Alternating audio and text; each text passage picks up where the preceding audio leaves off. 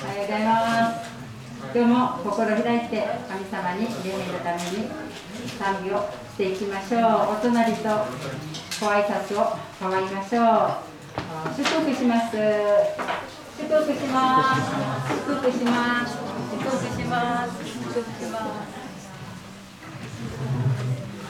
はい、荒野なって右から賛美しましょう。「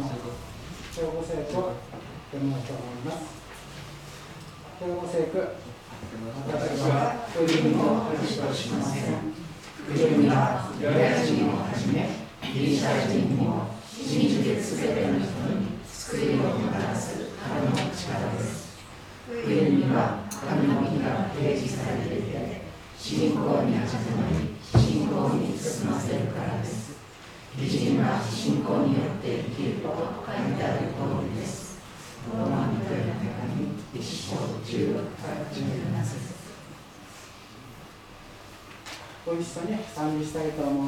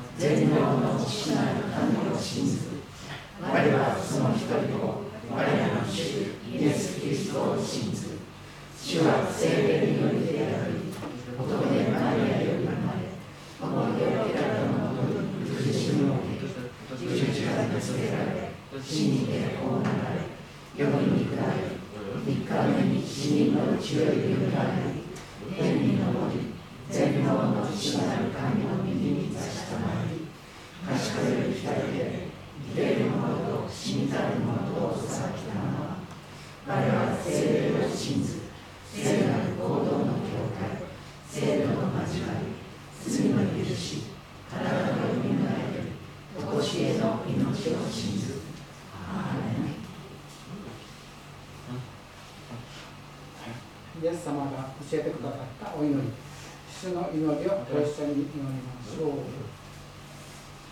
主の祈りに差しす。る我らの父よ願わくは皆をあがめさせたまえ御国を来たらせたまえ御心の種になるごとく父にもなさせたまえ我らの日常の旅を今日も与えたまえ我らの罪を犯す者を我らが許すごとく我らの罪を許したまえ我らを試みに合わせず悪より救い出したまえ国と力と栄えとは限りなく汝のものがアーメン司会者が祈ります心を合わせていただけましたら幸いです。天におられる主なる神様あなたのお名前を褒めたたえます。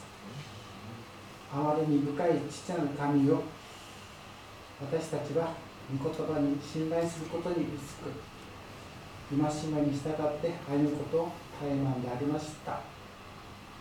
御心に背いて罪と過ちを重ねたことを後悔します。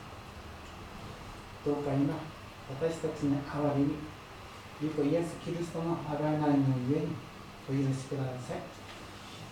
そして悔い改める私たちに豊かな恵みを与え新しい命で満たしてくださいますように。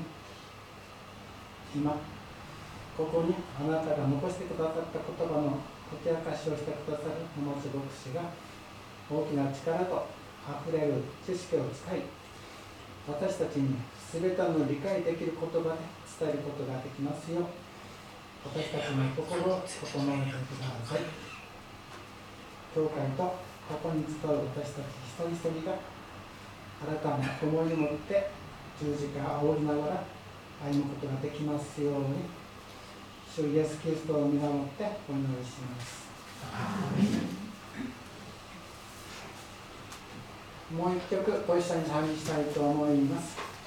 聖歌。賛美歌です。97番。朝日は昇りてです。賛美歌97番。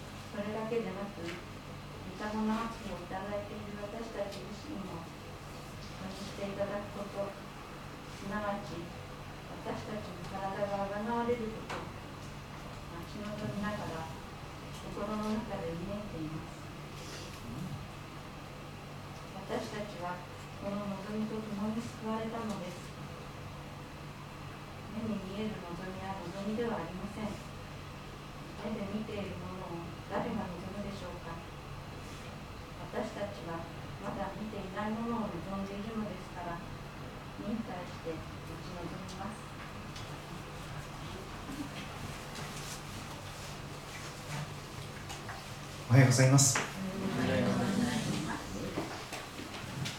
ようこそ礼拝に来てくださいました。心から歓迎いたします。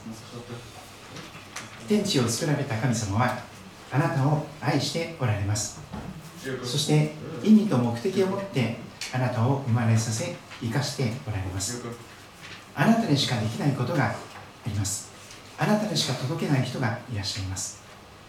あなたがいなくなってしまうとあなたの代わりは誰もいません。その唯一無二のあなたを作ってくださった神様からのメッセージを今日も味わっていきたいと思っております。短く祈ります。私は山に向かって目を上げる。私の助けはどこから来るのか。私の助けは天と地を作られた主から来る太陽を月を星々を天の川を作られた城この地球をまた山を海をそして大地をそして植物を動物を生きとし生ける全てのものをお作りになった天の父なる神様。新しい朝が与えられましたことをありがとうございます。そして確実に私たちはあなたが再び来られる再臨の日に近づいていることを覚えて感謝します。時は満ち神の国は近くなった。悔い改めて福音を信じなさいと主は開口一番福音の宣教を始めてくださいました。手を伸ばせばすぐそこに神の国が今あります。そして神の国は私たちのただ中に心の中にすでに訪れています。イエス様をお迎えしたところイエス様が中心にいてくださるところそこはどこであっても神の国となります。主よあなたの御国が来ますようにと願っております。お一人お一人をあなたが豊かに祝福してくださりふさわしい御言葉がお一人お一人の心に響きますように。そして主よあなたを一緒に喜び楽しむことができる礼拝となりますようによろしくお願いいたします。主をお語りください。しもべは聞いております。愛する主イエス様のお名前によってお祈りいたします。アーメン。ろうそくに3つ明かりが灯りました、えーもう一つ来週つけるのですが4つ明かりが灯るとクリスマスの礼拝を迎えます。アドベント対抗節という季節を覚えております。対抗節待つという言葉にそして降りてこられる。そしてその対抗節来てくださるイエス様を待ち望む時であります。今日の聖書の箇所は対抗節アドベントにふさわしい御言葉を主が備えてくださいました。3回も待ち望むという言葉が繰り返されます。19節。待ち望んでいます。23節。待ち望みながら。25節。待ち望みます。これほどアドベントにふさわしい聖書の箇所はないと思います。1月1日から順番にローマ書を読んできましたがちょうどこのアドベントのこの時にこの待ち望むという御言葉が3回も出てくるこの箇所をいつもよりちょっと倍の長さですけども、主が備えてくださいました。クリスマスというのはもうすでに来てくださった初臨と言いますが最初に来てくださったイエス・キリストを覚える時であります。もうすでにキリストは来られたのです。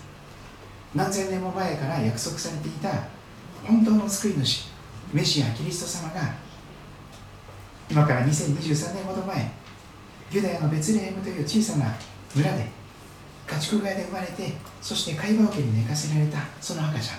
その方こそキリストです。そのクリスマスを覚えております。それは最初に来てくださったイエス・キリストを覚える時であります。しかしこのアドベントというのはそのクリスクリスマスをいまだに待ち望むという以上の意味があります。やがて再び来られるもう一度私はこの世に来ますと迎えに来ますとおっしゃっている再臨の主再び来てくださるイエス・キリストを待ち望む時なのであります。ですから毎日がアドベントと言っても良いでしょう。主よ早く来てください。マラナタイエス様早く来てください。もう早く来てくださないと私の人生はもう大変です。そういう切に待ち望む季節がアドベントであります。今日ローマの8章18節から25節を選びました。18節19節を木の部分。20節21節を章の部分。点の部分が2223そして結論の部分が2425といつものように気象点結で分けております。司法の御言葉のところを参考にしてください。まず18節を見ていきたいと思います。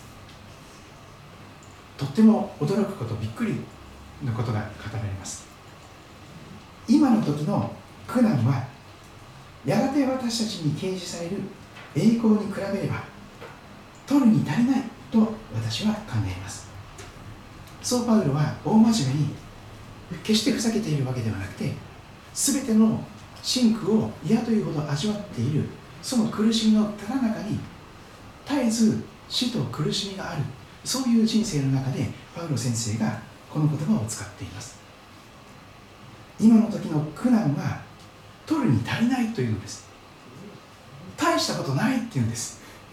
ええ私も大変で死にそうなんですけど早くお迎え来てほしいんですけど早くこの苦しみから逃れたいんですけどでもそれが取るに足りない。ふざけないでください神様パウロ先生と言いたくなるかもしれません。もっと修行の旅に出てください。もういろんな世界を旅していろんな人の苦しみを味わってもっと勉強してそれからメッセージしてくださいと言われるかもしれない。でもパウロ先生は大真面目に語ります。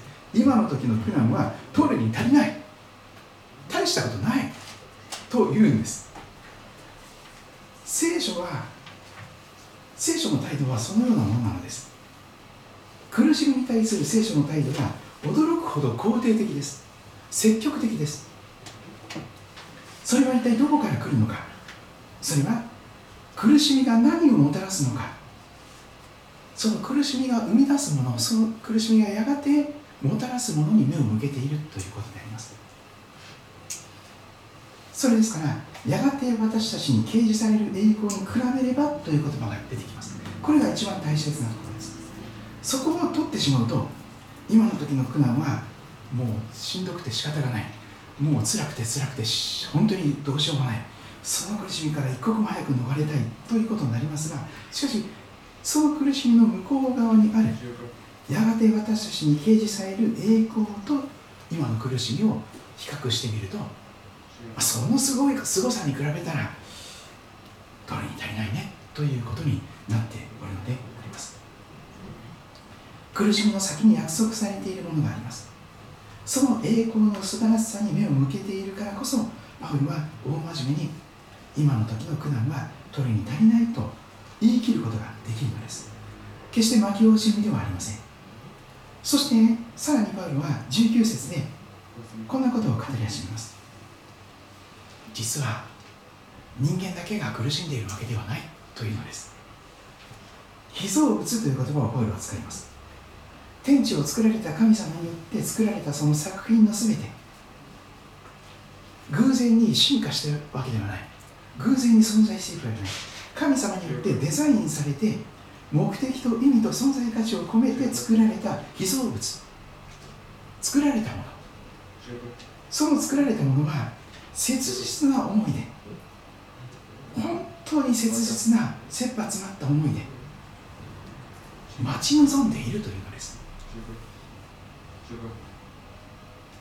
待ち望んでいます。被造物のすべて今年のニュースを騒がしたことのいくつかは動物に関するニュースですよね。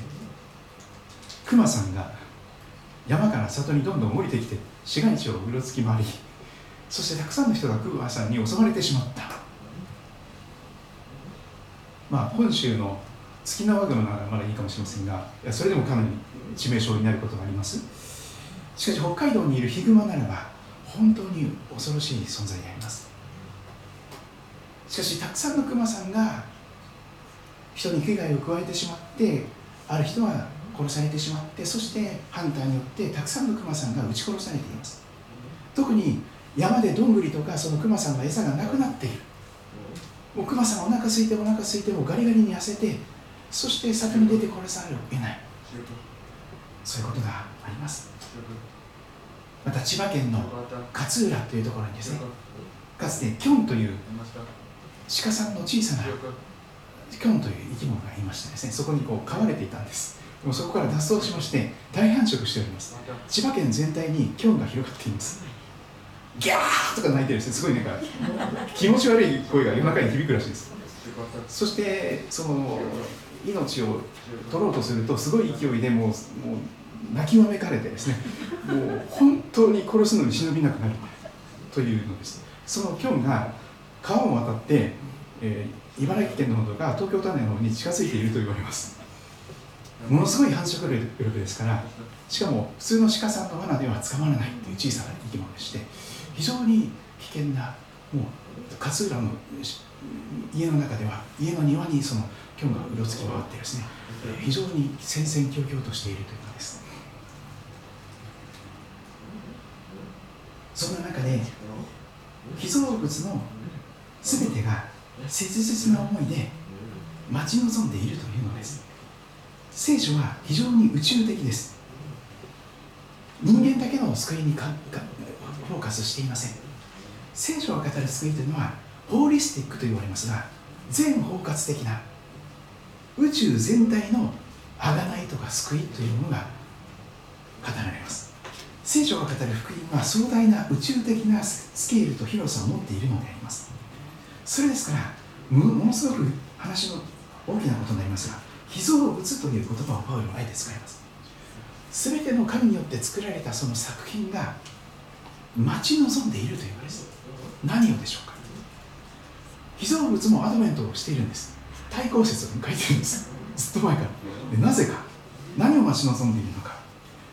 神の子供たちが現れるのを待ち望んでいますと言われています。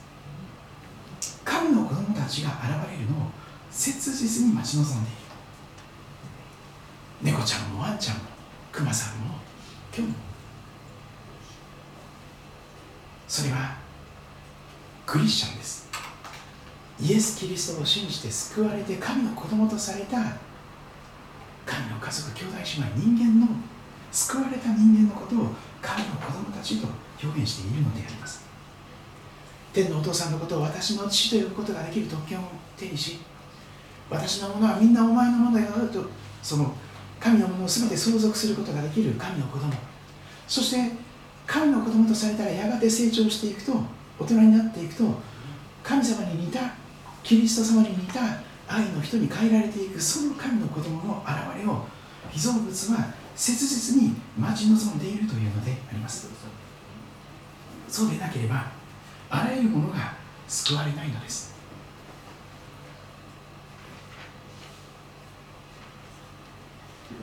もう風化が激しい激しいかもしれませんが3.11東日本大震災の時に普通ではありえないことが起こりました。絶対安全と言われていた原子力発電所が爆発してしまったんです。有無を言わせず強制退去になりました。木の実に気の気のままです。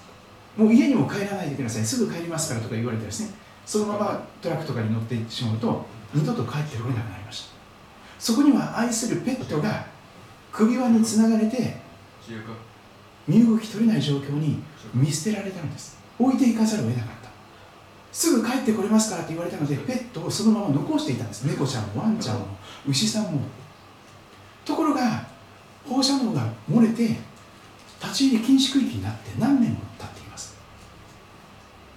ある時に規制帰ることが許可されて帰ってみると鎖につながれて死んで痩せこけたワンちゃんがそこに横たわっていたとかあんだけ優しく育てていた大切に育てていた牛さんとかが本当に痩せて痩せてガリガリになって死んでいた。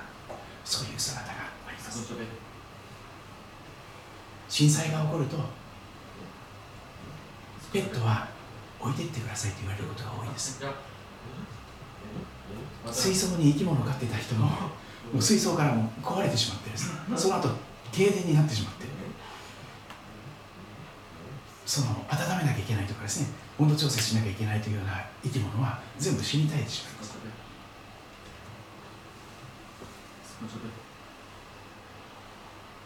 実は被造物の全てが人間が全てイエス様を信じてクリスチャンになって本当に優しい愛の人に変えられていくことその神の子供たちの現れを切に切に待ち望んでいるというのですこれが聖書の語る世界観です宇宙観です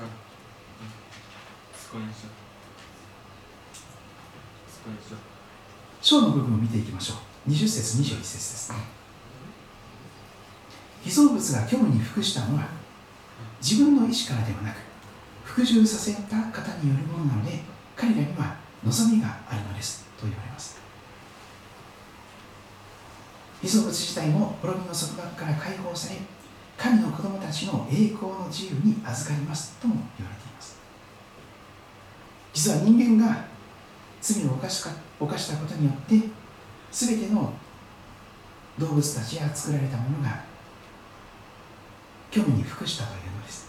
滅びの束縛の中に置かれてしまったというのです。罪というものは非常に深刻です。全てを台無しにします。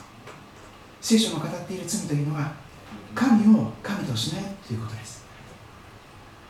天と地を作られた神様を神として認めない。作り主として認めない。自分が神になろうとするということであります。神を中心としない。自分を中心として自分の思い通りになる自分の国を作ろうとする。それが罪です。自己中心自分勝手。その結果その人間の罪が全ての被造物に及んだということは創世記の3章に記録されております。創世記の1章から3章にほとんど全てのことが出てきますがその3章の一番最後の辺を見てみたいと思います。聖書をお持ちの方は聖書の一番最初の創世記旧約聖書の創世記の3章17節から19節を開いてみていただけたらと思います。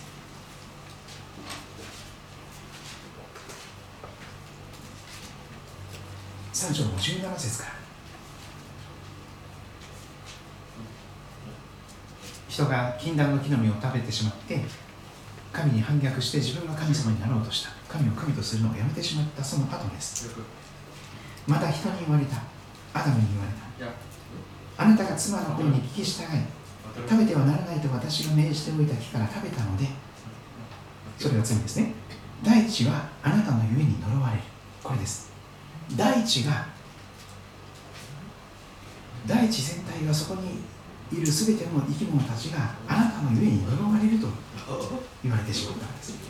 罪は全ての被造物に悪影響を及ぼしました。あなたは一生の間苦しんでそこから職を得ることになる。大地はあなたに対して茨とアザミを生えさせあなたは野の草を食べるあなたは顔に汗を流して糧を得ついにはその大地に帰る。あなたはそこから取られたのだから。あなたは土の塵だから土の塵に帰るのだ非常に重苦しい大地全体が人間の罪を犯した人間の家に呪われてしまったというこの厳粛な事実が記録されているところであります。実にこの世界は人間が罪を犯したゆえに呪われた世界になってしまっているというのです。確かに自然は今でも美しさの片鱗を残しています。このお花とかですね。ところがじっと自然を見つめていると表面的な美しさに隠れていますがよく見ればとても残酷な世界が広がっています。ありとあらゆる生き物が共食いをしたり弱いものを食い物にしていわゆる弱肉強食をしています。猫ちゃんはネズミをいたぶり殺し猫ちゃんはカラスに殺されカラスはあの、えー、ワシとかにやっつけられそういう形でこういわゆる食物連鎖と言われますけれどもそれはまさに弱肉強食の世界。弱いものは強いものの餌になるなればいいんだという世界ですね。強いものがその強さを持って弱いものを食い物にしていく。それが自然界に全ての領域で行われています魚もそうです。小さなイワシ大きな魚に食べられます。もう少し中型の魚。それももっと大きな魚に食べられます。魚釣りする人はですねルアーなんていうこの疑似餌ですね。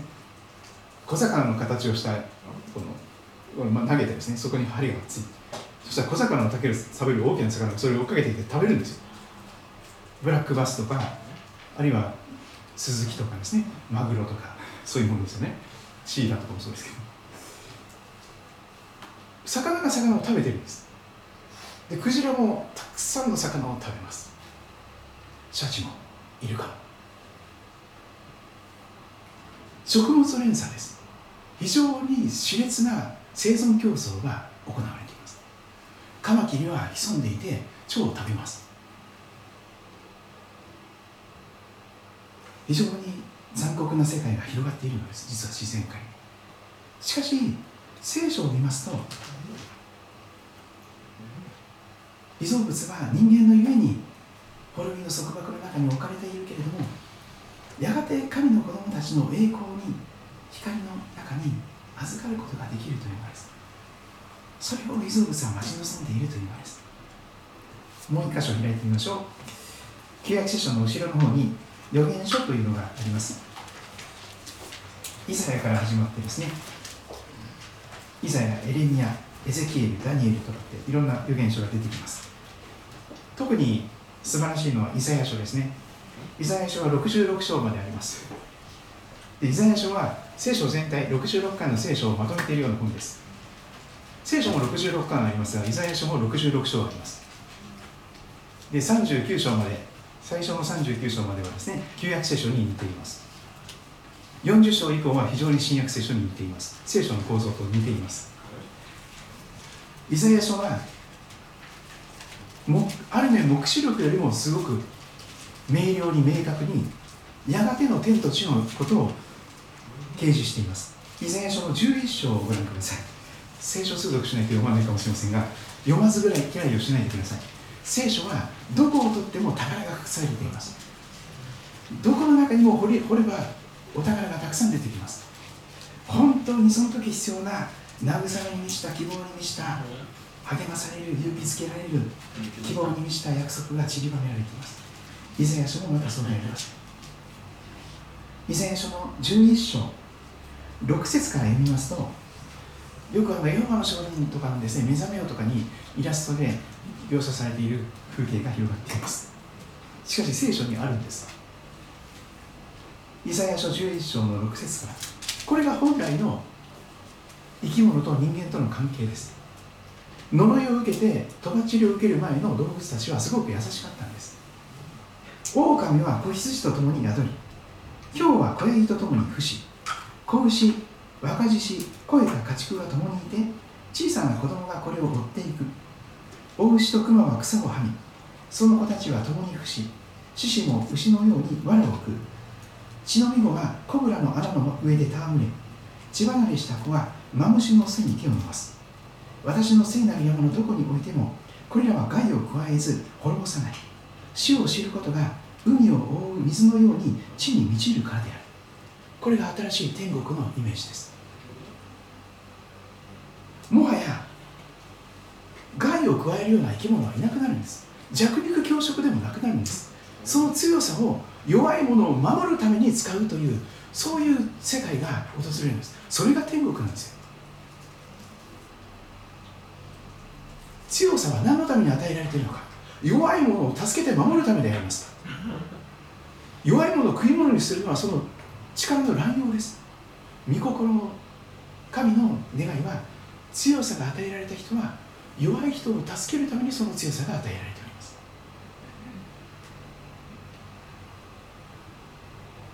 狼羊さんと一緒に子羊さんと一緒にねんねすることができる。子供たちも蛇と一緒に遊ぶこともできる。ちょっと怖いですね。噛まれて毒蛇の毒蛇ですよ。コブラとかマムシとか。今なら噛まれたら1時間以内に血清打たないと死にますよとかね。マムシでもそうですよね。非常に深刻な害を与えます。しかしやがての時には本来の呪われる前のいやそれよりももっと素敵な全ての生き物が共に生きることができる。仲良く共存することができるという世界が訪れるのであります。その時にはクマさんももう人間を襲うことはしません。撃ち殺す必要もないんです。しかし今は本当に深刻な熾烈なつばぜり合いがなされております。天の部分22節からのところに戻っていきたいと思います。気象点結の天の部分22節23節が天の部分に当たるかと思います。これまでの話をまずまとめます。22節。私たちは知っていますとパウルはそこまで語った後ね共通の理解を求めます。私たちは知っていますよね。何を知っているのか。被造物の全てはそうです。作られたあらゆる作られたものはその全ては猫ちゃんもワンちゃんもクマさんもキョンも全ては今に至るまで共に人間と一緒にうめいて共に生みの苦しみをしている。人間だけが苦しんでるわけじゃない。あなただけが苦しんでるわけじゃないあなたの飼っているワンちゃんも猫ちゃんもペットもあなたと一緒に苦しんでるんです。一人ではありません。被造物の全ては今に至るまで。アダムとエバが罪を犯してからもう何千人の年にわたって今に至るまで。共に人間と一緒にうめき共に生みの苦しみをしているというのです。アイデバウルは苦しみは意味のあることだということで生みの苦しみという言葉を使い始めています。意味のない苦しみならば耐えることはできなくなるでしょう。でもその苦しみに意味があるとすればその意味が素晴らしいものをもたらすものであるとすればどんな苦しみにも耐え忍ぶことができるでしょう。出産がまさにそうですよね。お母さんがお腹を痛めて命がけで子供を産もうとする。それは母体も危険にさらされます。お母さんの命も危険にさらされます。下手をすると子供だけは元気に生まれてきたけどお母さんがそこで死んでしまうということもありますよね。十分あります。お母さん命がけで子供を産むんですよ。しかしなんでそんな苦しい思いをするんですか？赤ちゃんの子供の顔が見たいからです。生まれてくる赤ちゃんを待ち望んでいるからです。この苦しみは無駄じゃない。可愛い天使のような赤ちゃんを神様が預けてくださる。その意味があるからその希望があるから海の苦しみに耐えて痛い。もう痛くて死にそうだという男性は味わうことができませんが申し訳ありません。しかし全てのお母さんはそれを味わってくださったわけです。でもお母さんだけじゃない。猫ちゃんもワンちゃんも動物たち生き物たち全てのものが一緒に海の苦しみをしているというのです。何を生み落とそうとしているのか。神の子供です。さらにパウロはそこで転じます気象点結の天の部分です。動物とか被造物の話をしていました。でもそれだけじゃなくてというか一番大切な人間の方にフォーカスを向けてきます。23節。それだけじゃない。よ全ての被造物が一緒に苦しんでいるということだけじゃなくて一番神様が心にかけておられるのはやっぱり人間だよというんです。人間は神の形に似せて作られた最高傑作です。本来は神の代理人として全ての生き物のお世話をして全てのこの自然環境天然の環境を神様に代わって守っていく支えていく役割が与えられていましたその人間に対してこんなことが語られています。それだけではない全ての被造物の話だけではない。やっぱり中心は人間だよというのです。御霊の発語をいただいている私たち自身も先週先週見た通りです。精霊によって神の子供としてすでにそういう身分をいただいている私たち自身もやがて本当に成熟した立派な大人になっていく。子にしていただくこと。本当に神の子供にしていただくことすなわち私たちの体があがなわれることを待ち望みながら心の中でうめいていますと語られていきます。私たち人間は特にキリスト者イエス様を信じ受け入れた人は何を待ち望んでいるのかそのためにどんな上の苦しみをしているのか子にしていただくことです。私たちのこの弱い力のない病気をしたり傷んだりうずいたり痒くなったり心も不安定になって情緒不安定になって波がもう激しくてですねもう本当にジェットコースターに乗っているような人生。調子よくなりすぎて肺になってる戦争になってしまってもう疲れ果てちゃったりとかですねこのまたもう寝たきりになって起きることもできなくなって本当にもう皮膚を持ってしまったりとか突然死にたくなってたくさんの薬を飲んでしまったりとかそういう中で私たちが何を視点抜刀しながら待ち望んでいるのか私たちの体があがなわれることです。本当にキリストに似たものに変えられるということを待ち望んでいるわけです。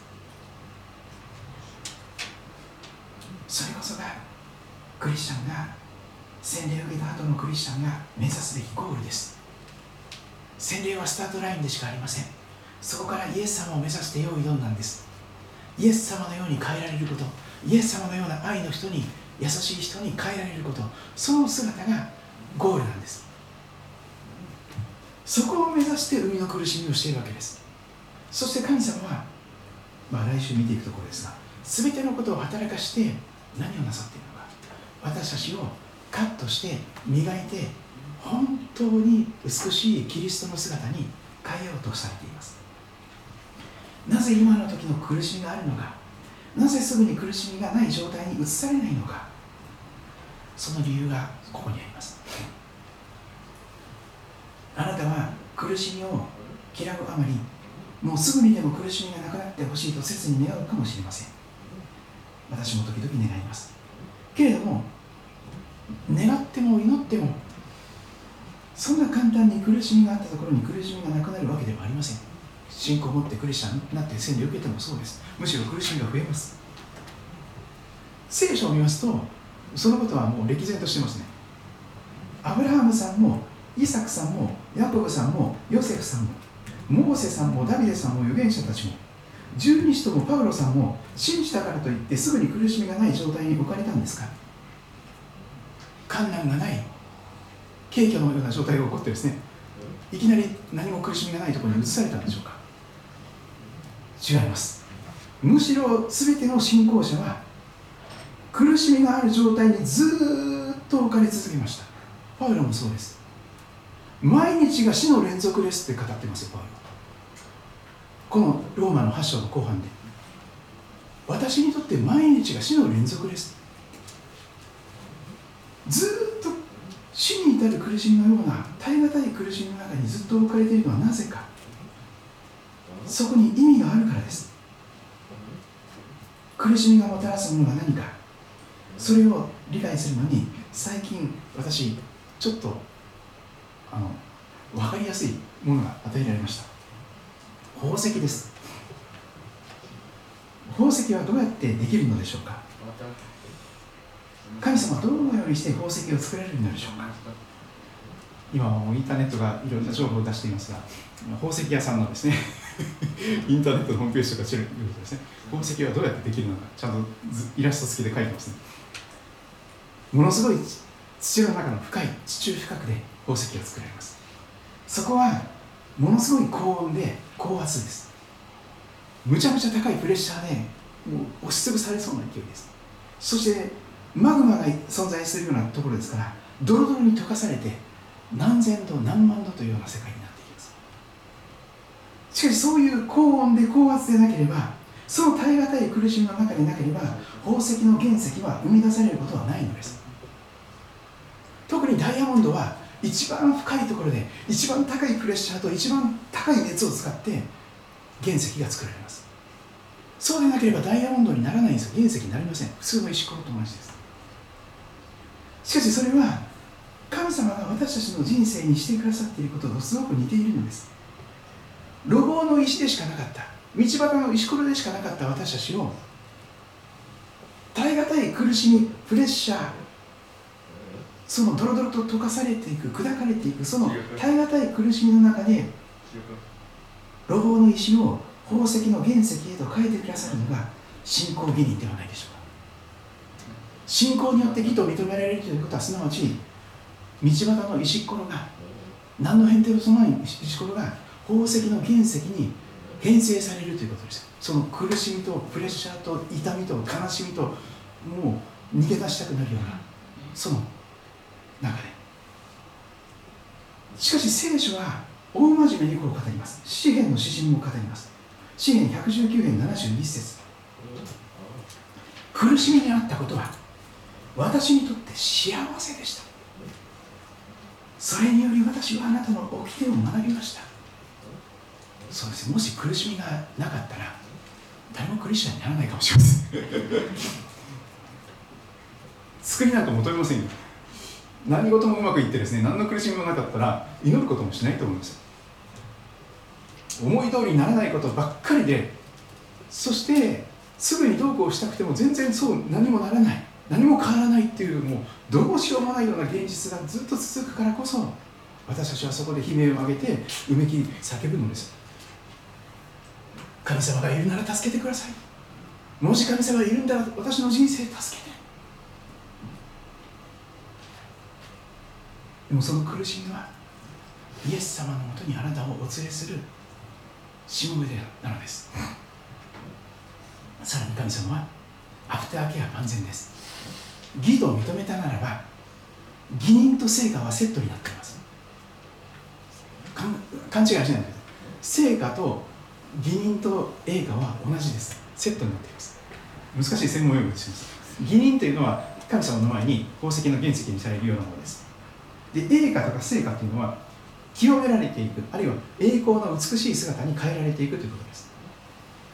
それはセットです。原石にされたならば神様はその宝石だって磨かなければ光らないというその原石を放っておかれるはずがありません。洗礼を受けたあなたを特別訓練をなさらずに置かれるわけがありません。ことされたんですから。ことされたからこそ特別厳しい訓練を受けます。トレーニングです。神の子供としての成長するために。いつまでも赤ちゃんクリスチャンでいてほしくないので成長した立派なクリスチャンになってほしいのでイエス様はあえて徹底的にあなたをお取り扱いなさいます。どのようにしてでしょう？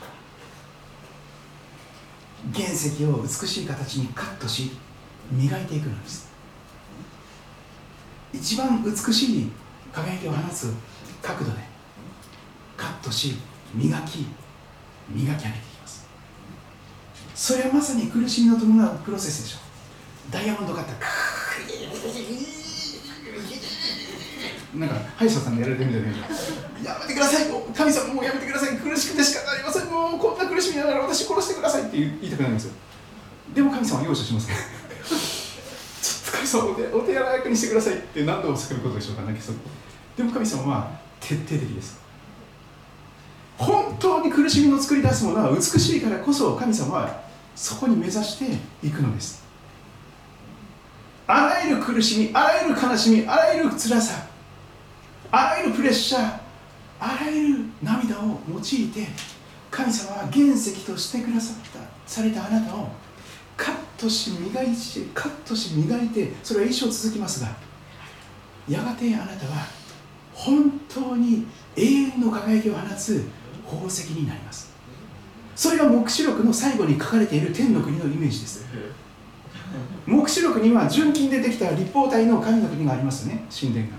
あ神殿はあります。ねそそこにはもうあらゆる美しい宝石で散りばめられているんです。それが私たちなんですよ。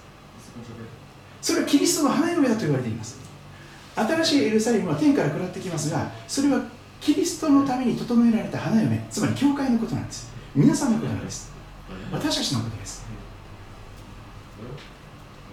キリストの花嫁とされた私たち。まだあまり美しいなところがある。シミとかシワが残っているちょっと心にも傷があってですね。そんな簡単に言えない。いつも笑顔で言えない。優しくなれない。すぐフラッシュバックしてですねなんかこういらんなことで意地悪したくなったとか余計なこと言ってしまったりとかもうありますよね。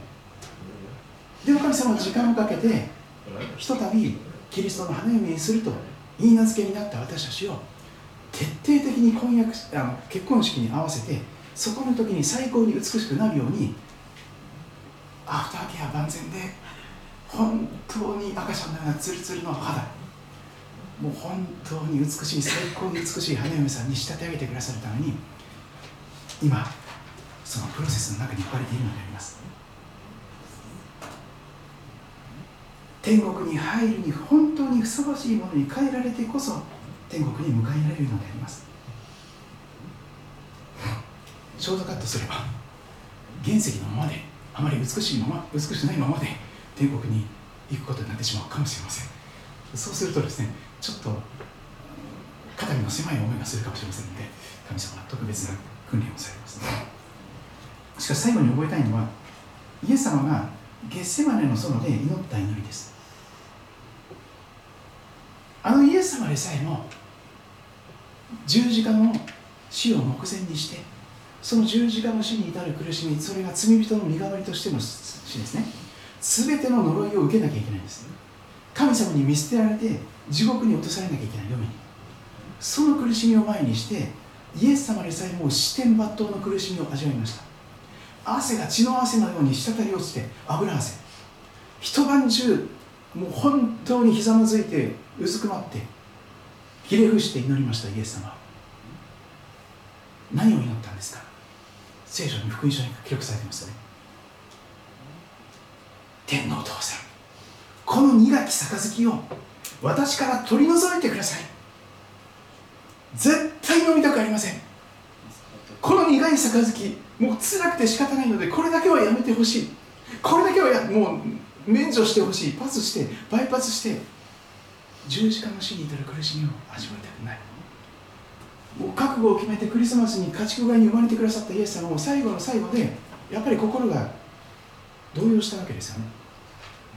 人間的な肉体的な弱さを持っていて神様に見捨てられる本当に神様に切り捨てられることがどんなに恐ろしいことことが一番よく知ってましたから本当に心底その苦しみを飲みたくなかったんですよ。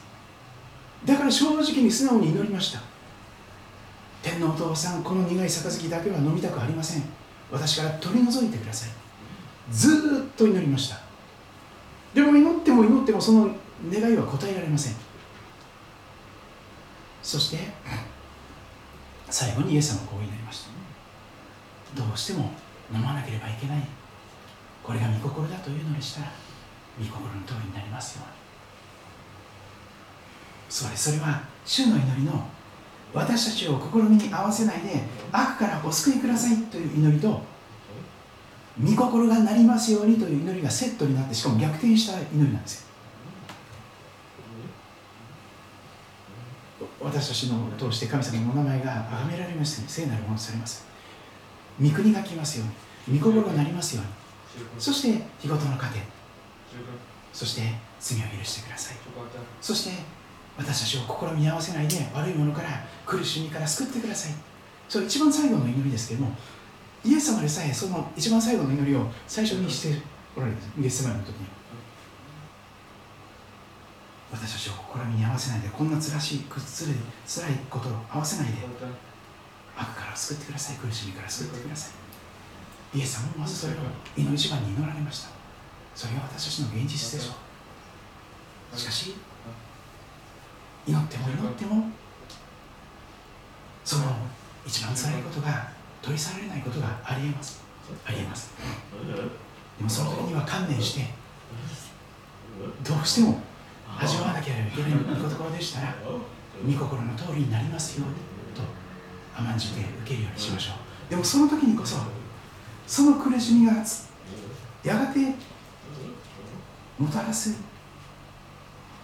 最高に美しい宝石のような完全に磨かれてイエス様のように変えられたあなたの姿をイメージしながらその今の苦しみをほんのわずかの富に足りないとパウロがあえて語ったその苦しみを突き抜けて乗り越えさせていただいてそして圧倒的な勝利者にならせていただこうではありませんか。そのためにこそアドベント対抗説は忍耐して待ち望むということが求められています。それは再臨の時まで主が再び生きてくださるまであるいは自分の死という現実が来てお迎えが来るまで待ち望む忍耐して待ち望むそのことを聖書が語っているように思います。それぞれご自分の言葉で祈る時を持ってみてください。神の前に正直に素直に祈ってみてください。神様を喜んで正直な素直な祈りを受け止めてください。と思います。